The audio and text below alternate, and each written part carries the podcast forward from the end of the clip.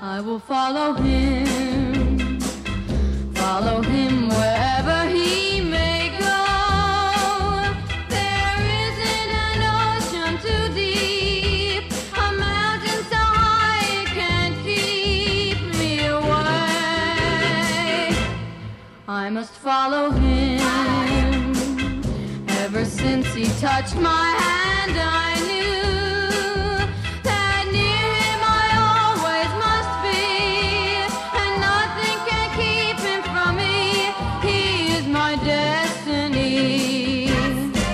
My guest today has co authored one of the most Jesus centered, Jesus exalting books I've ever read. Join me today as we explore the Son of God.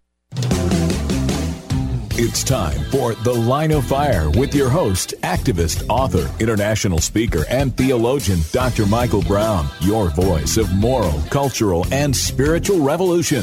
Michael Brown is the director of the Coalition of Conscience and president of Fire School of Ministry. Get into The Line of Fire now by calling 866 34 Truth. That's 866 34 Truth. Here again is Dr. Michael Brown. When um, I became close friends with Leonard Ravenhill the last five years of his life, one of the first books that he wanted me to read was by a Puritan, Isaac Ambrose. It was 700 pages long. It was called Looking Unto Jesus. It was an exposition from Hebrews 12 on those three words, 700 pages, by a Puritan, small print, big, thick book. But that's how important it was for Leonard Ravenhill that we focus on Jesus. I'm I'm holding in my hands really a, a, remarkable book. It's it's one of the more unique books I've read. It's co-authored by Leonard Sweet and my guest today, Frank Viola. It's called Jesus, a Theography. And if you want something that's going to draw you to Jesus from the first page to the last, and getting you just kind of sitting back sometimes, going, "Wow, that's that's amazing." He's amazing. This book will do it. Uh, Frank Viola popular conference speaker, best-selling author of numerous books on the deeper Christian life. His blog, Beyond Evangelical, is rated the, as one of the most popular in Christian circles today. His website, frankviola.org. Frank, it's uh, great to finally have you on the Line of Fire broadcast. Yes, yes, finally, finally. I'm honored to be on and uh, humbled by your kind words about the book. Really, really humbled by them. Well, thanks. I, I, I know you and Leonard worked hard on it, and I want to get into the book in, in detail in this next hour. Some folks may know you from your, your writings years ago as a pioneer in the house church movement. Some may know you for a book that sparked a lot of discussion uh, that George Barna then reworked with you, Pagan Christianity. Your, your books, more recently, uh, teaming up with Leonard Sweet, have gotten a whole lot of circulation as well. But for, for those who don't know you, Frank, uh, what what's your spiritual passion? What makes you tick, and and why are you writing these books? Great question. I suppose it's two things. One, and they are connected. You know, Paul talked about something he referred to as the heavenly vision. He, when he was uh, standing before Agrippa, he said, I was not disobedient to the heavenly vision. And to my mind, the heavenly vision was a an unveiling, a revelation, an awakening to Jesus Christ as both head and body. And we find uh, those two themes in the two greatest letters in the New Testament, as far as I'm concerned, Ephesians and Colossians. In Colossians, it's an unveiling of Christ the head, his centrality, his supremacy, his all inclusiveness, his fullness, his all sufficiency. And then in Ephesians, we have Christ the body, that Jesus Christ is expressed in his fullness via the body of Christ. So all of my work is really on those two points Christ the head, Christ the body, with laser focus on his supremacy, his preeminence, his beauty, his glory, because I think that many Christians today suffer from JDD, Jesus deficit disorder. Mm. And so we're trying to correct that in some of what we've written. Yeah, and, and Frank, you, you have done that marvelously. And we'll, we'll get into the book on the other side of the break. But 30 seconds, Frank, what are some of your other more recent books that point in this direction? Jesus Manifesto, which is a smaller, shorter book, and it's a statement about the supremacy of Christ, very practically uh, applying it to today's situation. A one called Revise Us Again, which is all about spiritual transformation and spiritual formation. And I deal there with issues that are very rarely talked about in Christian circles today when we talk about transformation, etc. And then from eternity to here, which is the grand narrative of Scripture from Genesis to Revelation. Uh, a whole lot of stuff that Frank's produced. The website again, Frank Viola, V I O L A dot org. We'll come back and dive into Jesus, a theography. What's what's a theog? What in the world is a theography? Frank, be, before we talk about what a theography is, I've written a lot as well. And when I have something older that I've worked on, then I try to rework it or sharpen it. That's a lot harder for me than, than writing fresh. And yet you co authored a book with Leonard Sweet, author of 50 books himself, a, a professor, an influential Christian leader. H- how does that work? I, I've done things where I've written a chapter in a collaborative work, but I've never actually co authored a whole book. So, how do you guys pull that off? Well, it's a major headache, especially if you have two different writing paces. It blows hot and cold, it's bitter and sweet. I mean, there's a great side to it to co-author with someone, you know, it can be really fun and engaging. You know, you kind of tag off what they're saying and vice versa, and you improve what they're doing, and vice versa. But there's a dark side too, and with Len and I, we have two totally different writing paces. I am a plotter. Okay, I, I like to write a little bit at a time and chip away at it slowly. And after a period of a year, you know, a book emerges. Len is a binger. He waits to the last minute. He's kind of like those uh, college students that cram for the test, you know, an hour before or day uh-huh. before uh-huh. yeah, exam yeah. time. So that made it real difficult. And when you have a binger and a chipper working together, the binger always wins out. So there were long periods of time where there was just no writing done at all. And uh, as you mentioned earlier, it's a big book, and we basically wrote 90% of it in six weeks, working over mm. Christmas and New Year's, et cetera, and then we turned it in. So, you know, it was an act of God as far as I'm concerned to get the book finished the way we did. We were very happy when it when it came out and we finished it. Yeah, you know, when when I do like commentary writing and stuff like that, I'm a plotter. You just keep picking away at that mountain, you mm-hmm. know, day by day by day. And then other things I, I kind of write in these binge runs where an intensive month you get 80% of, of the work done. But to co author, yeah, that's an interesting mix. But of course, the, the blend is wonderful. It's one voice that comes out with different nuances. And I enjoyed as I was reading it saying, does this sound more like Frank? Does this sound more like Leonard? I started to mm-hmm. pick up on things a little bit. But what you have in common, though, is, is you're both enthralled with Jesus, amazed with who he is, and finding him everywhere in the best sense of the word. In other words, insights from Scripture that just open up. And oh, I never thought of that. So it's called a theography. As, as I typed that word out, it came up as, as an erroneous word. You know, that my my my uh, Microsoft Word didn't recognize it. But what's the difference between a theography and a biography, and, and then from there, what's what's unique about this Jesus book? Okay, uh, a biography, of course, is the life story of a human being. A theography is the life story of a divine being. You know, theo is the word that we, we translate into God. So, you know, we are highlighting the divinity of Jesus. Obviously, we stand with the creeds. He is both human and he is both divine. But we wanted to underscore that this just is not a human being, only he is God in flesh. So it is the story of God, a theography. And what makes it unique, uh, because as you know, there are dozens and dozens, countless numbers of books on Jesus, biographies of Jesus, etc. A couple things. One, most books that treat the story of Jesus begin at Bethlehem when he was born there. We begin in the beginning, to quote John 1. We begin before time. Mm-hmm. We begin before creation. We begin before God said, let. And there is a lot in Scripture, both Old and New Testament, that tell us, that give us insight into what Jesus Christ was doing before he was incarnate as the eternal mm. Son of God, what he was doing before time, before creation, and we have a whole chapter that sketches that out, and it's it's good news for the Christian. Let me tell you, uh, that was a lot of fun to write. It's also unique in that we try to take all of the major places that Jesus Christ is alluded to, referenced, not only prophesied about, most Christians are familiar with the prophecies in the Old Testament that point to Christ. But all of the images and the shadows and the types and the stories and illusions that shed light on Christ from Genesis to Malachi. We try to connect all the dots from Old Testament to New Testament to present this one narrative of Jesus, the Son of God, from Genesis all the way down to the genuine leather in the back of the Bible. And that's what we set out to do. And the connections in writing this book, Michael, and you know this because you've read it, I mean, it was a mind blower just to see him on virtually every page of the Old Testament. Remember, he said, "All Scripture testifies of me." Well, what is what does that mean? All Scripture testifies of me, and that's what we try to unveil in the book. Right. So, so there is scriptural merit.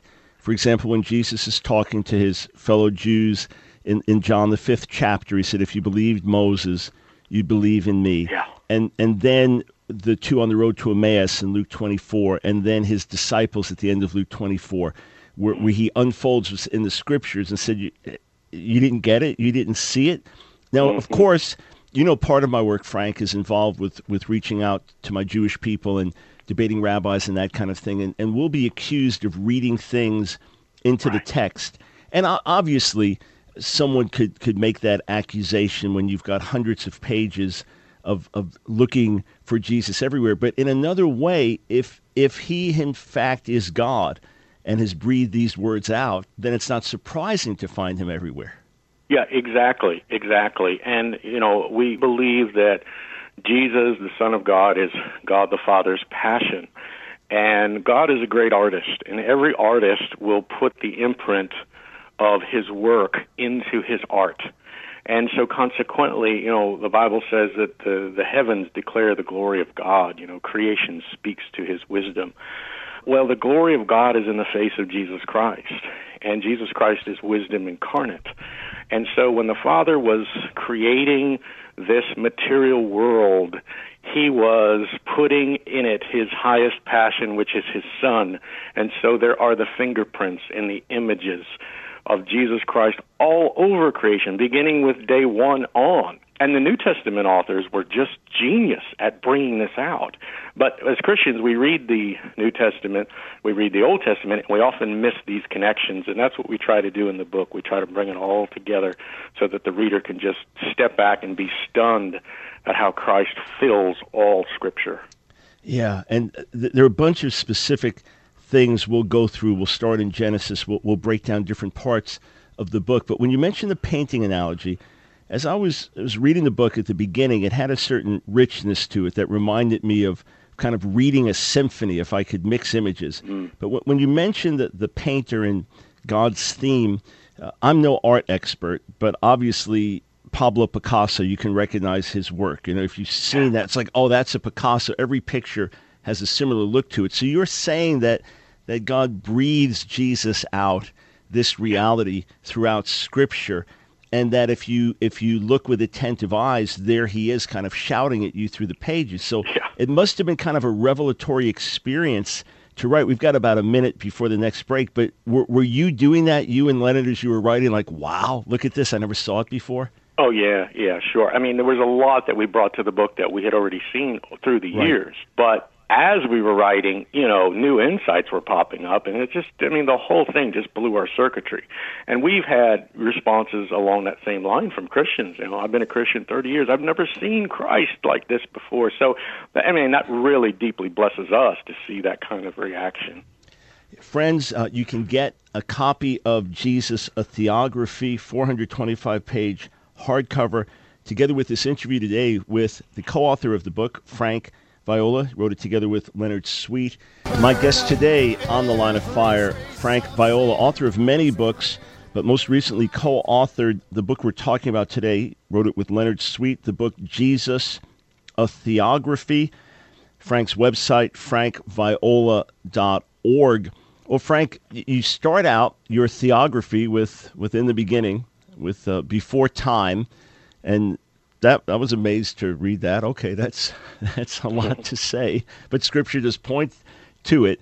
But but then you've got a couple of chapters on on Jesus in, in Genesis one and creation, a, a, a micro version and a macro version. So obviously, a book this rich and, and deep, filled with quotes and references, we can only whet the appetite of our listeners with the hope that they'll they'll get the book. But just just give us some glimpses of what you discovered, brought to the table about Jesus in Genesis one. Sure. Uh, Genesis 1, of course, opens with the words in the beginning, and the first thing we see there is that God creates light.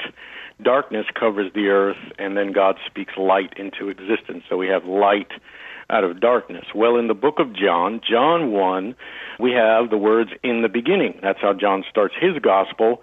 And John, of course, is the new Genesis. It reveals Jesus as the new creation. And John opens up by saying that there was darkness and the light has come out of the darkness and conquered it.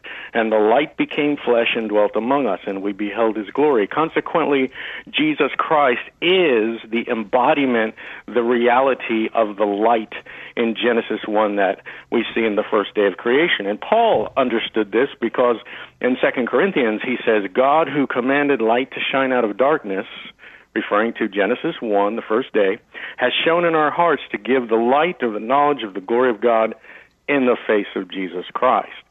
So you move on to each day, and what Genesis does is it echoes, or John, actually, John chapter 1 echoes Genesis 1. You have day 1, day 2, day 3 in Genesis 1. Well, in John, when you read John 1 carefully, he uses similar language. He says, and the next day this happened, and then the next day that happened, and then the next day this happened.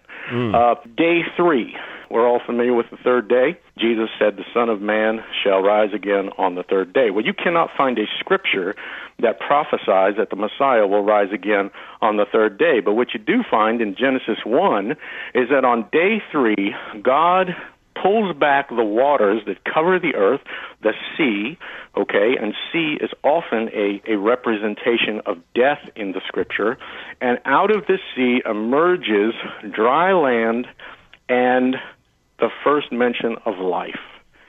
And it's plant life, and it bears seed. So you have life from the dead or from the sea on the third day. Well, that rings a bell, doesn't it?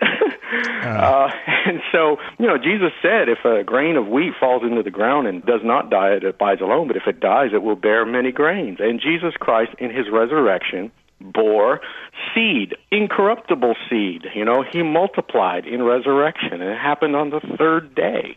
Uh, that's no accident. Uh, we continue on day four. The scene shifts from the earth to the heavens. We have the sun, we have the moon, we have the stars. And in the New Testament, it's very clear uh, that the Son is, and in the Old Testament as well, is a picture of Jesus Christ, and we sketch that out as well. You know, he's called the Sun of Righteousness, S-U-N, with healing in his wings.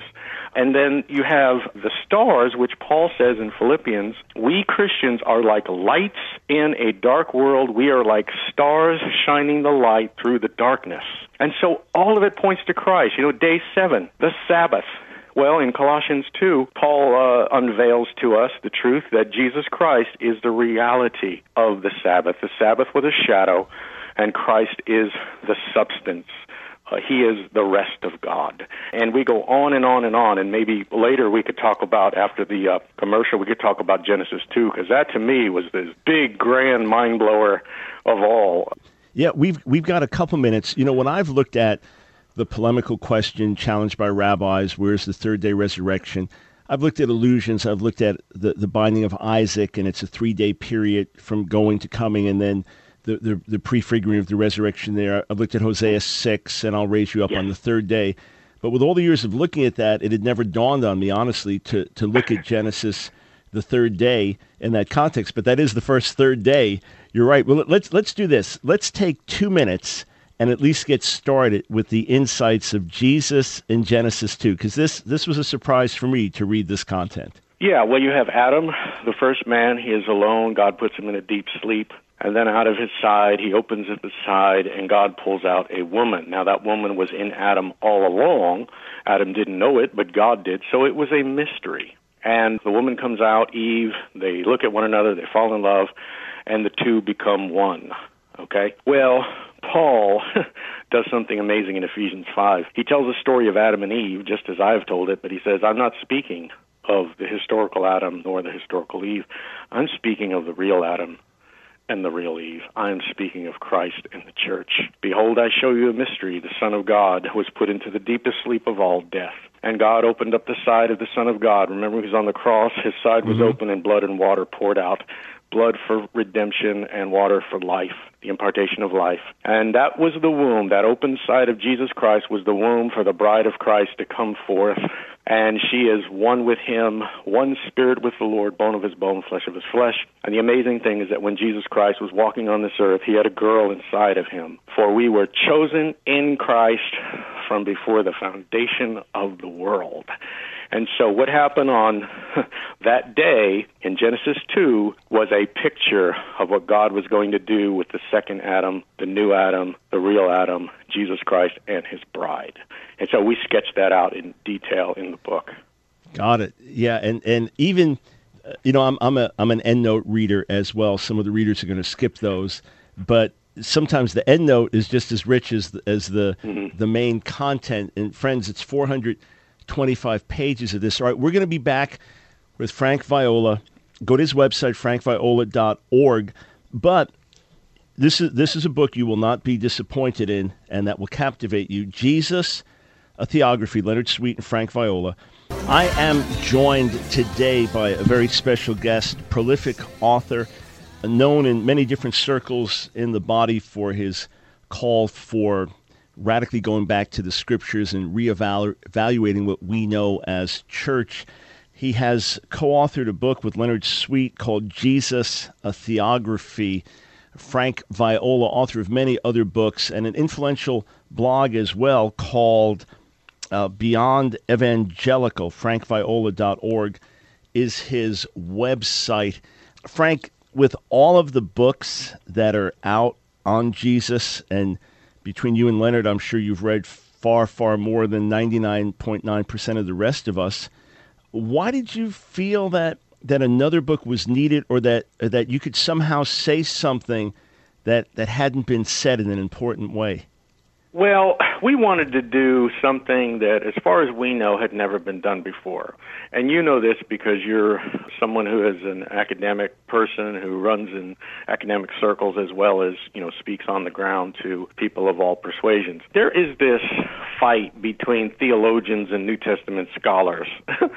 it's one where the theologian, you know, looks at the Bible uh, with a big lens and sees the big picture and connects things from Old to New Testament. And then you have the New Testament scholars that kind of look at the Bible through a microscope, just look at the New Testament and don't really do a lot of connecting the dots to the Old Testament. And there's this ongoing war between the two. Now, what we tried to do is we tried to build a bridge and take the best of the theologians, their insights over, you know, the course of church history, and take the best of the findings of New Testament scholars and the light they've shed on historical Jesus studies. And we tried to do both the big picture as well as the tiny details, and using the paintbrush of Jesus Christ to paint it all together. I'm not aware of a book that kind of brings those two lenses together and connects all the dots from Old and New Testament as much as we have and as much detail as we have. And then on top of that, takes the best of historical Jesus studies and sheds light on the New Testament text by doing so. We talk to so many Christians and they're just ignorant of Christ in the Old Testament. You know, outside of the fact that, oh yeah, well he's prophesied in the Psalms and in, in Isaiah, uh, not realizing that he's everywhere. I mean, he's in the opening verse of Genesis all the way to the end of Malachi. So we have not been given the proper hermeneutic, the hermeneutic, the method of interpretation that the first century Christians were given, the New Testament authors used, where they saw Christ bleeding through every page of Scripture, you know. And one of the images we give in the book is that if all of the references and allusions and images of Jesus Christ in the Old Testament was written in red, then the Bible would glow in the dark. Yeah, yep, And we'd have a red letter uh, Bible, not just a red letter New Testament. You, you know, one thing that's that's extremely abhorrent to me, and I'll, I'll just mention this. Then, then we'll come back after the break and focus on Jesus' childhood, the the quote missing years. Um, but it, in, there is a teaching I, I refer to hyper grace teaching, and one of the things it does is says that the words of Jesus are not relevant for believers today because that was before the cross and that was for quote Jews under the law. Aside from having theological mm-hmm. error in the statement, I've been wondering what disciple of Jesus would not want to run after every one of his words. If we discovered a lost word that was genuinely his, we'd want to devour it and meditate on it. But what you've done is, is again, as you say, show us that the whole Bible is really, in that sense, red letter, glowing in red. All right, so so what happened during Jesus' childhood? Have Frank and Leonard Sweet unearthed some secret sources? How can they write a couple chapters about the childhood and missing years of Jesus? You know, I, I just saw that someone posted on my Facebook page. Was this Frank Viola, the baseball player I was interviewing? Frank, I, I get confused with other people because Michael Brown's a common name. But uh, uh, do you get confused with other people a lot? I, maybe I missed the fact that there was a Frank Viola baseball player. Well, I am Frank Viola, the baseball player. I had a wicked fastball in high school, but uh, unfortunately, that's where it ended. Okay. Uh, but there is a there is a Frank Viola. I've actually talked to him. He knows who I am, and I know who he is. Although his bank account is a lot larger than mine.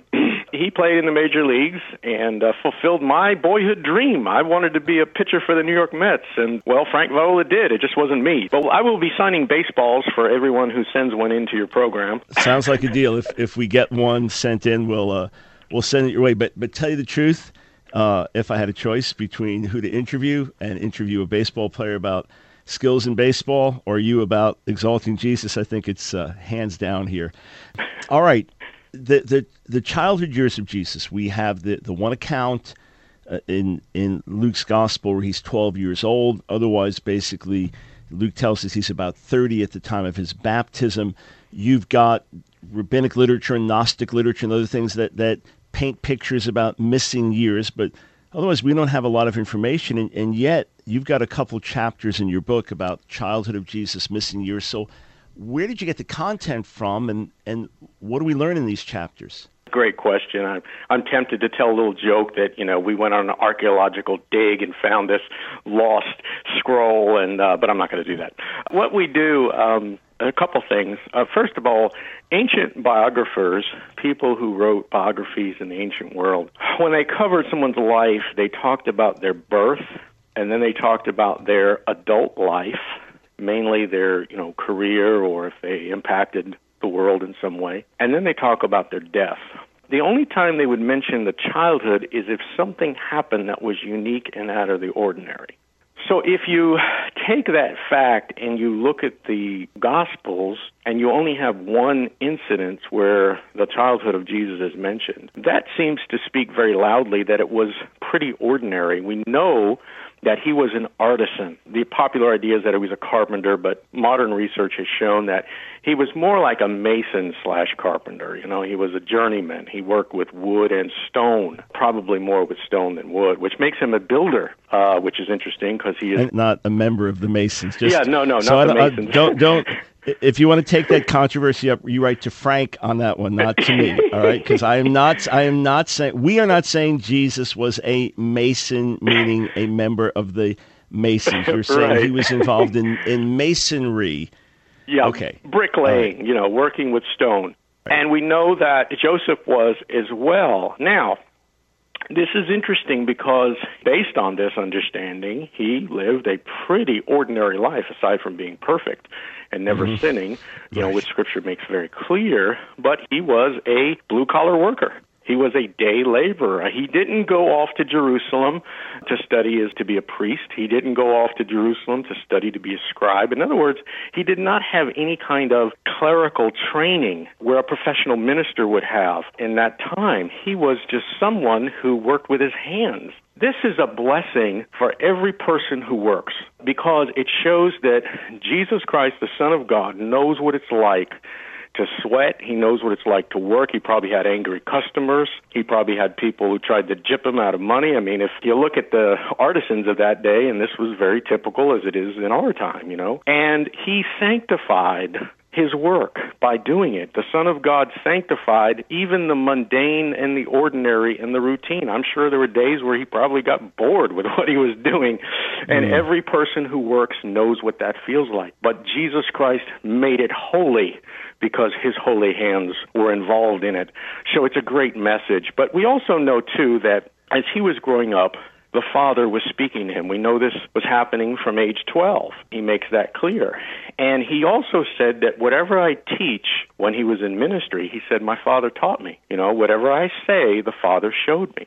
Mm-hmm. And so I can see, now we don't have proof of this, but we can make a few educated guesses through logical conclusions. But I can see Jesus as a 20 year old. He's in his early 20s. His father passed away. We know that his father died somewhere around that time because Joseph's out of the picture. And now the burden of the family, you know, Jesus did have siblings, the Gospel is clear about that, falls on the shoulders of Jesus. And maybe he's walking outdoors and he's tempted to worry about money, and the Father speaks to him and says, Wait, wait, wait. He's "Look at tempted. You're, you're saying Jesus was tempted to Oh worry? yes, the scripture I mean, he was God. clearly Frank, he was says God he in the tempted flesh. in all points.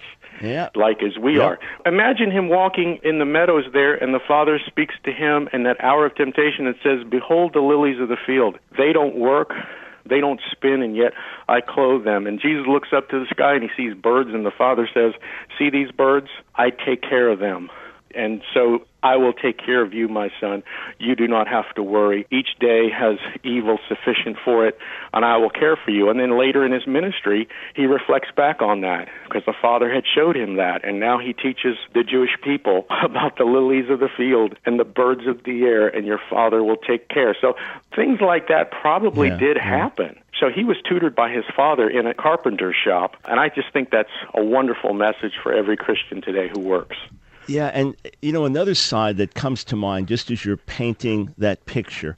I'll play games, do sports things with with my sons-in-law. One of them lives close to us, and he's got a son and a daughter. But of course, the son is going to be participating more in these kinds of things, and and my son-in-law and I will rib each other and we'll ch- challenge each other and so on, you know, trash talk and that kind of thing. So now I'm watching the grandson. He's eight, just turned nine, and he trash talks with me. We're all having fun the same way. He's challenging me the same way. And his dad likes to wear a baseball hat, and he wears a baseball hat. And you know, you just watch the father son thing. Well, then of course, when when you're being mentored, when you're being apprenticed in a job, you're watching really carefully. And dad does it like that. I do it like this. Uh, so that idea of, of now Jesus Yeshua as a grown man saying I can only do what I see my father doing, there's something I think where we as believers, especially if we learn something from our dad, how to put a tie on or something like mm-hmm. that, you know, mm-hmm. watch him do it, that that we can think of that mentoring apprentice relationship and then translate like, wow, yeah, if I stay before God and sit at his feet, meditate on his word, stay in his presence, then I, I do what he did, or then Jesus becoming the pattern and we follow him as as as he sets the example. I mean, it's it's rich stuff. It's very life impacting. It's not mm. abstract in the least. Yeah, absolutely. So we try to uh, put all of these clues together in those chapters on the missing years. Just take what Jesus said, and then of course when he was speaking publicly, they all said, "Well, is this not?" The son of Joseph, uh, the artisan. I mean, you know, what is he doing? Which shows that they were just surprised that he had this authority when he spoke because he was a mere carpenter or a mason, a bricklayer, that is. And here he is outwitting the professional clergy of that day, you know? So it's just, uh, there's a lot of messages there about his, his life as he grew up, and it's a blessing to every person who puts their hand to the plow and works to make a living because Jesus knew what that was most of his life. I mean, his ministry only lasted three to four Yeah. years. So most of his life was in that artisan shop learning from his father, you know? Mm. Striking. It, it is absolutely striking. Uh, we've got less than a minute before the next break. Uh, scholars, theologians, pastors, leaders have given glowing, glowing reviews of the book. What have you been hearing from, from readers that have read it and just been impacted? What kind of anecdotal input are you getting? I guess the big one is and this is the positive one, is I've read the Bible for many, many years, and now it's beginning to dawn on me that all of it points to and reveals Jesus, and I never connected these dots before. You know, I read passages in the New Testament many, many times, but I never saw the connection to the Old Testament texts like I do now. So, th- I mean, that is such a blessing to hear people say that because that's what happened to us, you know, when we found and discovered these things, and then to put it in writing and to, to share it with others is just a blessing. Absolutely. Absolutely. All right. We've got a ton of ground to cover. That's why there's a whole book. We'll come back with, with some of the highlights of the ministry of Jesus. Frank Viola, the book, Jesus, a Theography, co authored with Leonard Sweet. All right, Frank, in our limited time, I don't even know that we'll get to the to the resurrection, the ascension, or the return of Jesus, but let let's take take a cup and and dip it into the ocean here and come up with a few of the things that struck you the most that you were most excited about writing about in, in terms of the the earthly ministry of Jesus. Give us a few highlights that really stirred your own heart. it's the absolute domination of the fact that Jesus again and again and again and again kept telling us what the engine was to his incredible life and his incredible ministry. And you find this most clearly in the book of John. Jesus did not walk around with a WWFD bracelet on his wrist asking, What would the Father do in this situation? What would the Father do in that situation?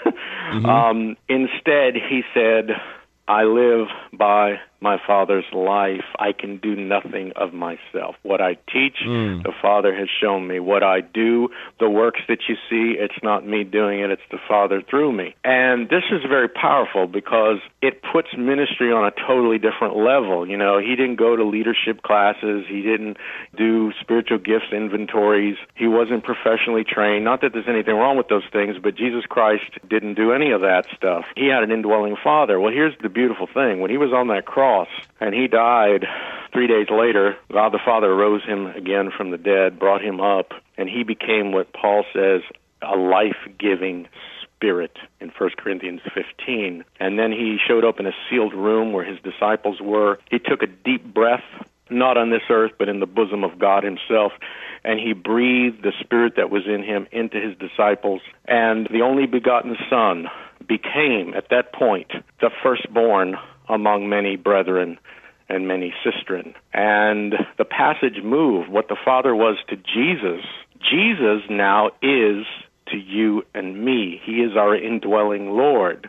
And so that's why he could say to the disciples, Without my Father, I can do nothing. Well, without me, you can do nothing. He said in John 6, As the Father has sent me, and I live by the Father, so he who partakes of me shall live by me. There's a, just a stunning message there that, you know, we have the indwelling life of Christ, and we can learn to be awakened to that life in us, the consciousness of that life, the spiritual instincts of that life. And then it is not I, as Paul said, but Christ who lives in me. There is the secret of ministry, all effective ministry. It's the secret of Jesus' amazing ministry. And um, he has passed that on to us, unedited, to have that same kind of engine running in us that we draw from, the life of Christ. And so that's one of the most powerful things, I guess, to me, is just to see the Yeah. inner workings. Yeah. You know, what was operating behind Jesus' ministry? You know, what was the accelerator behind it? And to know that he gave that same thing to us, an indwelling life,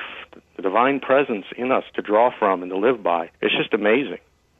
Yeah, I, I'm genuinely. I'm not saying this just to to say words, Frank, but uh, I'm being ministered to and stirred as I listen, as we talk, as I was reading reading different parts of the book in particular, and there's really this potential, not for us to be these exalted beings, but for us to really reflect Jesus and really show the world who he is. And, and I know that behind some of the burden you've had about the anemic state of much of the church for many years has been your jealousy for Jesus and his reputation. So I, I commend you, Frank, for pointing us to him. I, I hope this book continues to do well and, and everyone who gets it reads it. Real quick, if folks go to frankviola.org, what will they find at your website? Yeah, they will find hundreds of articles, free articles that they could read that's it's all geared toward the centrality of Christ and going beyond, you know, the typical gospel we've all heard that Jesus is Savior and try to be a good Christian in your own strength. There's free conference messages. I mean, it's just a ton of information and resources that people can get, most of which are totally free. And I have conversations too, so they can ask their questions as well via the blog.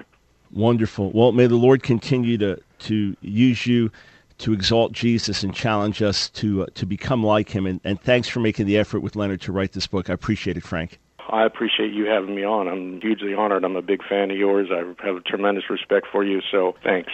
Well, you tr- trust me. You've stirred me to be more more in awe of the Lord and draw on that life mm-hmm. of God and really just as he saw the Father. Yeah, I mean, I'm, trust me, I'm I'm freshly stirred. Frank, God bless you, and thanks for joining us. I appreciate it. You too. Thank you.